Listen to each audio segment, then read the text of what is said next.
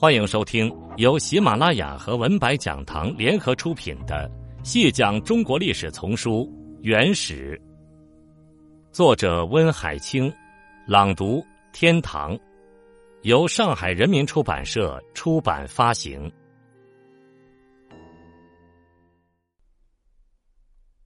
第十二集，蒙哥是托雷长子，他出生时，萨满巫师观天象预言他。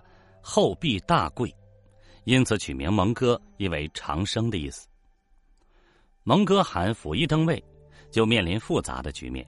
当蒙哥汗还在与参加忽里台的诸王们宴饮欢庆的时候，窝阔台系的后裔失列门、脑忽和忽图黑等，就以前去参加朝会为名，率军向大沃尔朵进发，企图袭击蒙哥汗以及其他与会的诸王。蒙哥汗的英夫发现了他们的图谋，并及时报告给了蒙哥汗。蒙哥汗派出序列兀、芒哥萨尔等人前去拦截，并将意图叛乱的人都带到了蒙哥汗处。经过拷问审讯之后，蒙哥汗将意图谋乱的部将全部处死，失列门、脑忽等宗王则被发配汉地从军了。为进一步巩固汗位，蒙哥汗。对于反对者们毫不留情的予以清除。针对贵由汗遗孀沃兀利海迷失试图策动窝阔台系诸宗王反叛之事，蒙哥汗毫不犹豫的下令将他投入河中溺死。历史经验一再表明，每当新汗即位，都会对原来的旧势力进行重新洗牌，对异己力量则予以严厉打击。蒙哥汗在铲除政敌、稳定政局之后，随即更改数政，整顿统治机构，以加强对蒙古本土以及各征服地区，主要是中原汉地和西域地区的统治。他任命芒哥萨儿担任大段事官，掌管全国具体事务，以博鲁河为大弼都敕，掌宣发号令、朝觐贡献及内外文奏等事。大皇帝忽必烈。则领治蒙古汉地民户事务，在以恍兀儿为首，阿兰达尔为副手，留守哈纳和林，并管理蒙古本土事务的同时，蒙哥汗在各征服地区设立了三大行政机构，以牙剌瓦赤等掌管燕京等处行尚书省事，驻燕京今北京，主要处理中原汉地事务，以讷怀等。主持别师巴黎等处行尚书省事，驻呼詹，位于今塔吉克斯坦列宁纳巴德州，主要管辖卫兀突儿地区事务。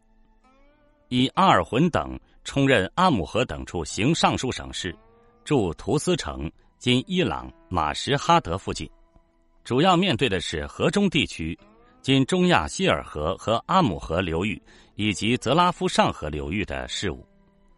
在蒙哥汗的治理下，所谓国中各种事务都井井有条。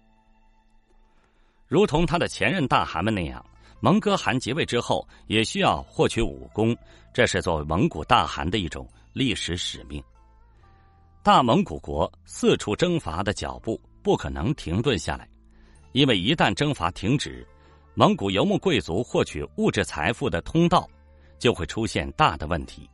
进而影响到这个巨型的游牧统治集团的统一，蒙古新一轮的对外征服战争变得无法避免。一二五二年，蒙哥即位次年，派遣大皇帝忽必烈南征大理及云南地区，二皇帝序列兀则西征西域诸国，命令突儿花萨里等出征印度，并且诏谕南宋荆襄地区的守将前来降附蒙古。忽必烈出征云南，一向被视为是蒙古灭南宋大战略中的关键一环。南宋人将这个行动视为是卧父之谋。所谓卧父，就是迂回包抄，指导敌人复兴。有言声称，自从成吉思汗时代以来，蒙古军队就已逐步形成一种欲借路云南，图我南宋南比的战略谋划。至蒙哥汗时代，假道吐蕃南下大理的各种条件已经成熟。不过，值得注意的是，拉施特史籍的记载告诉我们，蒙哥汗起初是命忽必烈去征服和防守东方诸城和启台，也就是指汉地的诸地的，并非一开始就选定云南作为主要的攻击目标。忽必烈和罕出发后，他从途中派遣急使奏告说，沿途没有食物，进军极为困难。若蒙颁降圣旨，我们就到哈腊章地区去。圣旨准许后，忽必烈和罕就去攻打以罕达和儿之名著称的地区。洗劫那里以后，他回到了蒙哥和罕处。忽必烈和罕出发了。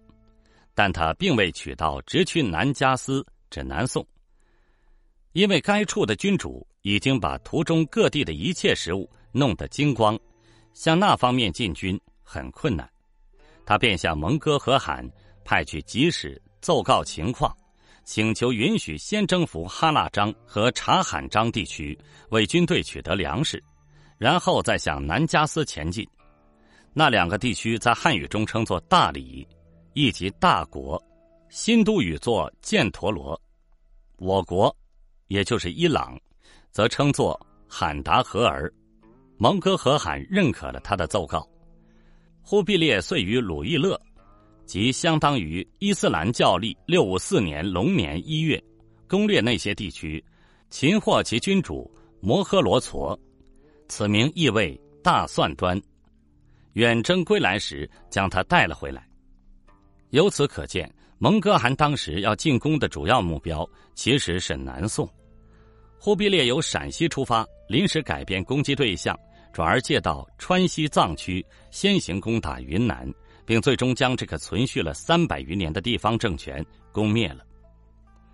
大理国至此并入大蒙古国的版图，国王段兴智投降。一二五六年，段氏赴漠北哈腊和林觐见蒙哥汗。被任命为大理总管，子子孙孙世袭。说起藏区，这里不得不提及蒙古是如何完成对吐蕃各部的控制的。根据蒙古人自己的说法，一二零六年铁木真宣布即大汗位的时候，蒙藏之间就已经有了接触和联系。不过，这在藏文文献中找不到依据。清代蒙古人自己的作品《皇史》和《蒙古源流》记载。一二零六年，铁木真曾领兵征伐吐蕃特的古鲁格多尔济汗，迫使古鲁格多尔济汗遣使进贡骆驼以表臣服。不过，这种说法已被学者们否定了。这很可能是将一二零七年铁木真第二次出征西夏的事情张冠李戴了。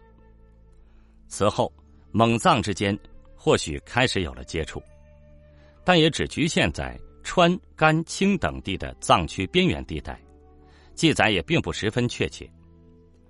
蒙古真正开始经略藏地，应该要到十三世纪三十年代了。一二三六年，窝阔台次子阔端派兵着手经略吐蕃之地，降服甘南地区的几个藏族部落。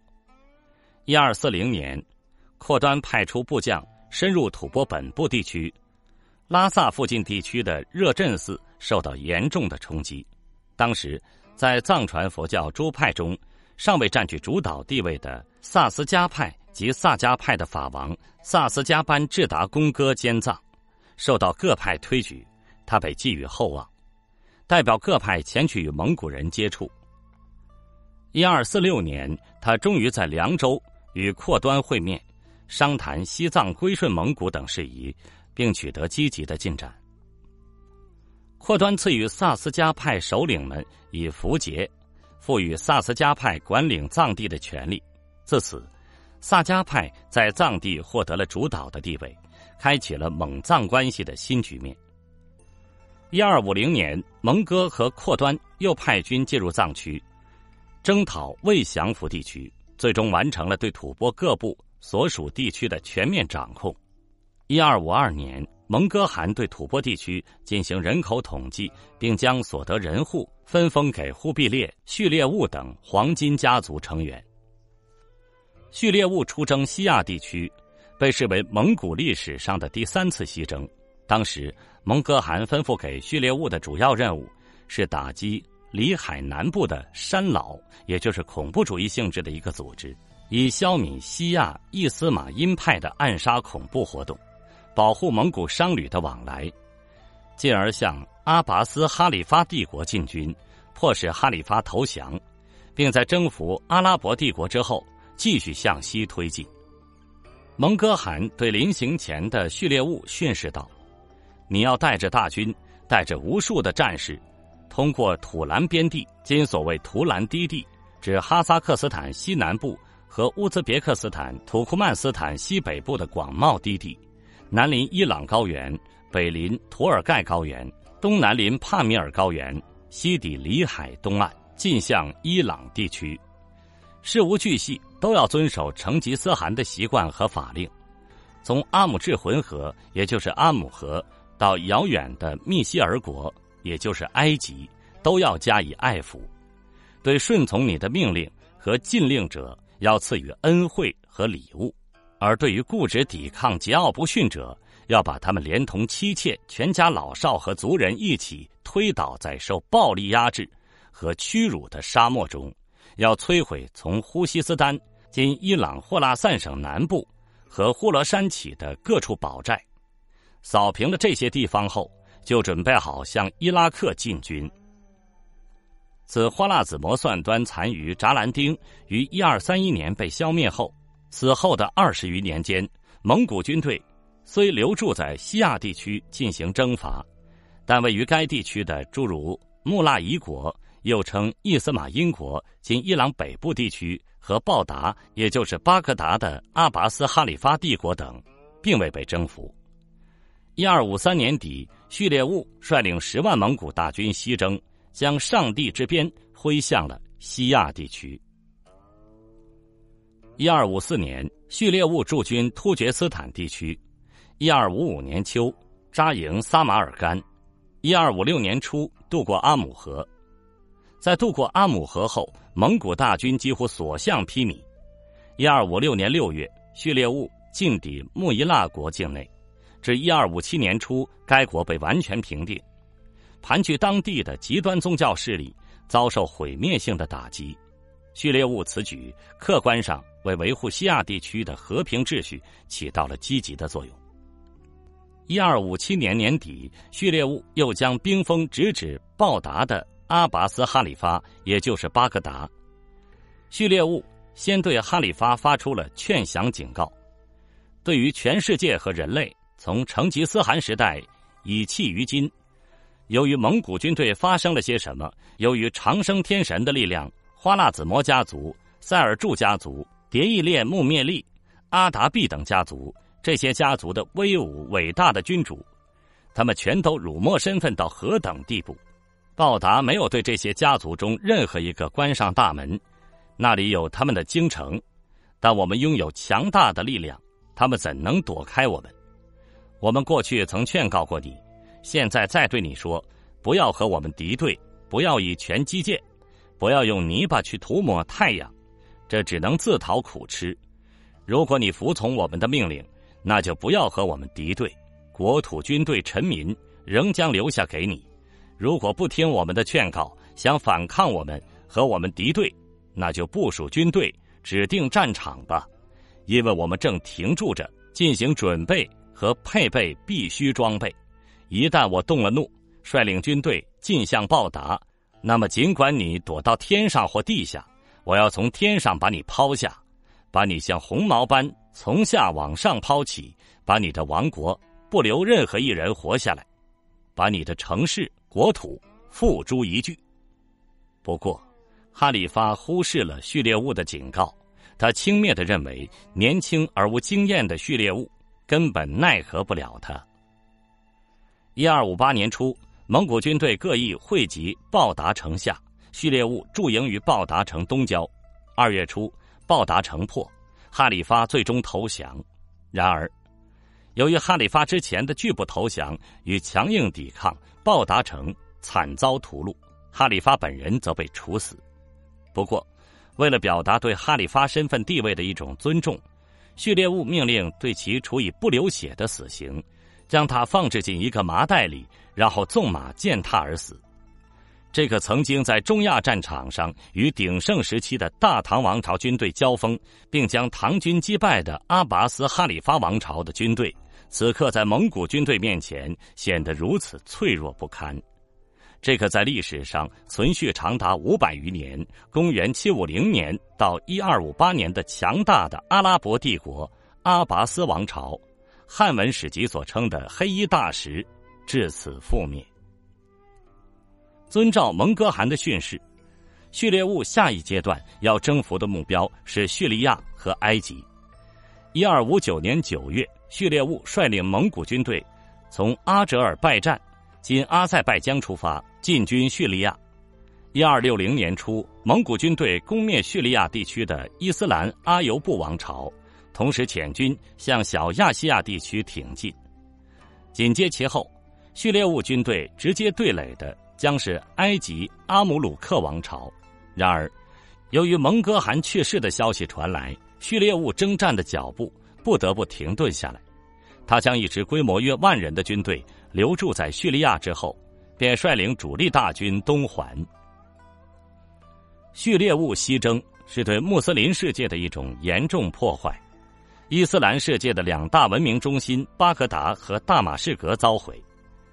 伊斯兰世界的中心暂时转移到了埃及的马姆鲁克王朝，然而对于东方基督教世界而言，序列物西征则意味着是一种胜利。他在不经意之间为基督教徒们复了仇。序列物的母亲和妻子是基督教聂斯托里派的教徒，他在西亚地区所实行的政策明显是亲基督教的。序列物攻占报达城时。他曾给予基督教徒以某种程度的庇护，将穆斯林所占据的原拜占庭的教堂归还给基督徒们。也正是由于这些原因，不久之后，序列物及其所建立的伊利汗国曾一度与基督教世界组成为一方，与穆斯林世界展开了新一轮的较量。蒙哥汗起初受命忽必烈总领漠南军国术士。镇守中原，并统兵专役攻宋。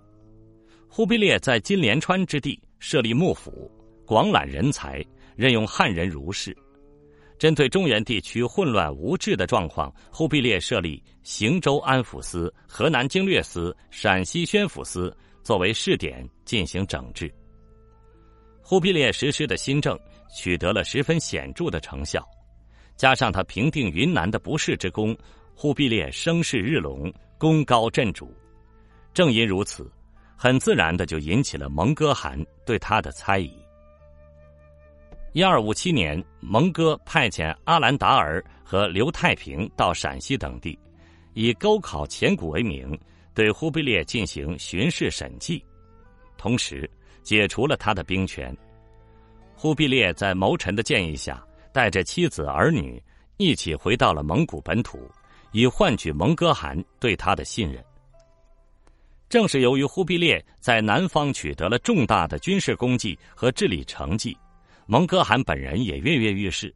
他说：“我们的父兄们，过去的君主们，每一个都建立了功业，攻占过某个地区，在人们中间提高了自己的名声。我也要亲自出征去攻打南加斯。不过，这个事情背后透露出的更为重要的信息是。”其实，忽必烈领受攻宋的任务之后，攻宋行动迟迟未能展开，最后蒙哥汗不得不完全将忽必烈撇在一边，御驾亲征南宋。一二五八年，蒙哥汗决意御驾征宋。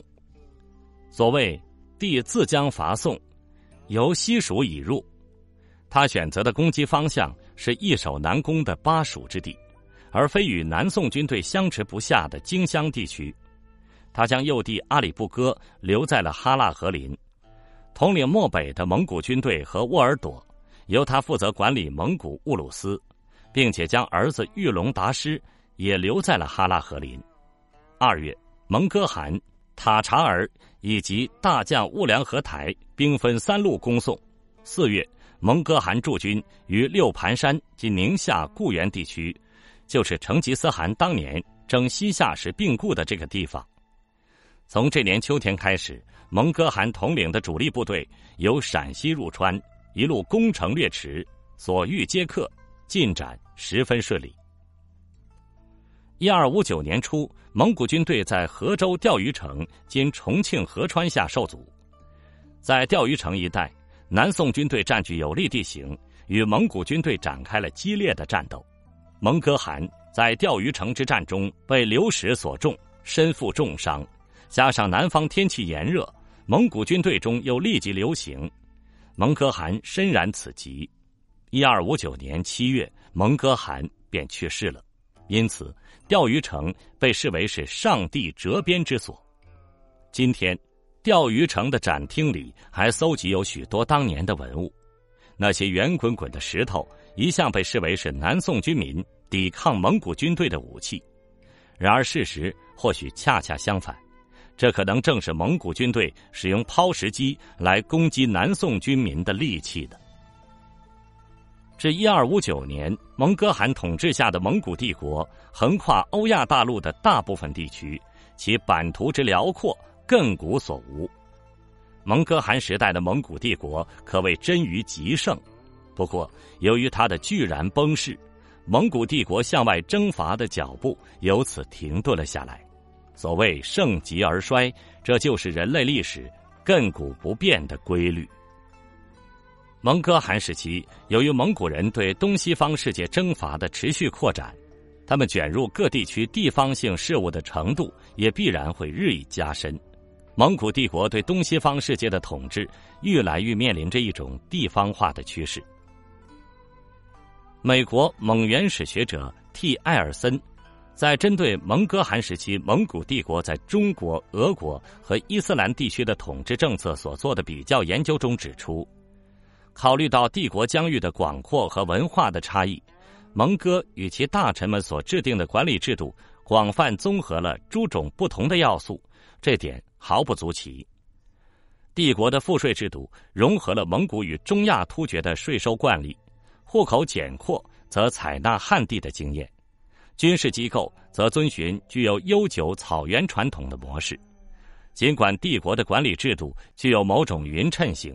但绝不意味着整个帝国，尤其是其基层制度上的无差异性。它不可避免的要适应当地的实际和传统。由于蒙古人既无统治经验，自身又缺乏必须的官僚人员，他们不得不依靠熟谙当地情况和语言的臣民来充当各级统治官员。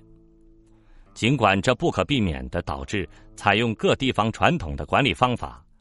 但在绝大多数情况下，这对于控制和开发新征服的领土而言，乃是唯一切实的可行的办法。正是由于这种地方化的趋势，蒙古人统治下的东西方各地，通常被理解为中国、中亚、伊朗地区以及南俄草原这几块区域，必然将呈现出各自的区域特性。随着蒙古人的进入。蒙古帝国曾经统治过的那些区域会发生各种各样的变化，它们之间既会有共性，也会有各自的特性。如何理解这些共性与特性，这是直到今天我们仍然在试图回答的问题。元始对蒙哥汗的评价是：刚明雄毅，沉断而寡言，不乐宴饮，不好奢靡，凡有诏旨，必亲起草。更易数次，然后行之。蒙哥汗自谓遵祖宗之法，不蹈袭他国所为。由这些记载来看，蒙哥汗是一个十分严肃而又严谨的人，这对于国家具体方针政策的推行是件好事。不过，由于他过于固守蒙古旧制而不愿变通，从更宏大的层面来看，就显得缺乏雄才大略和审时度势的。灵活性了，听众朋友，这一集就为您播讲到这里，感谢您的收听。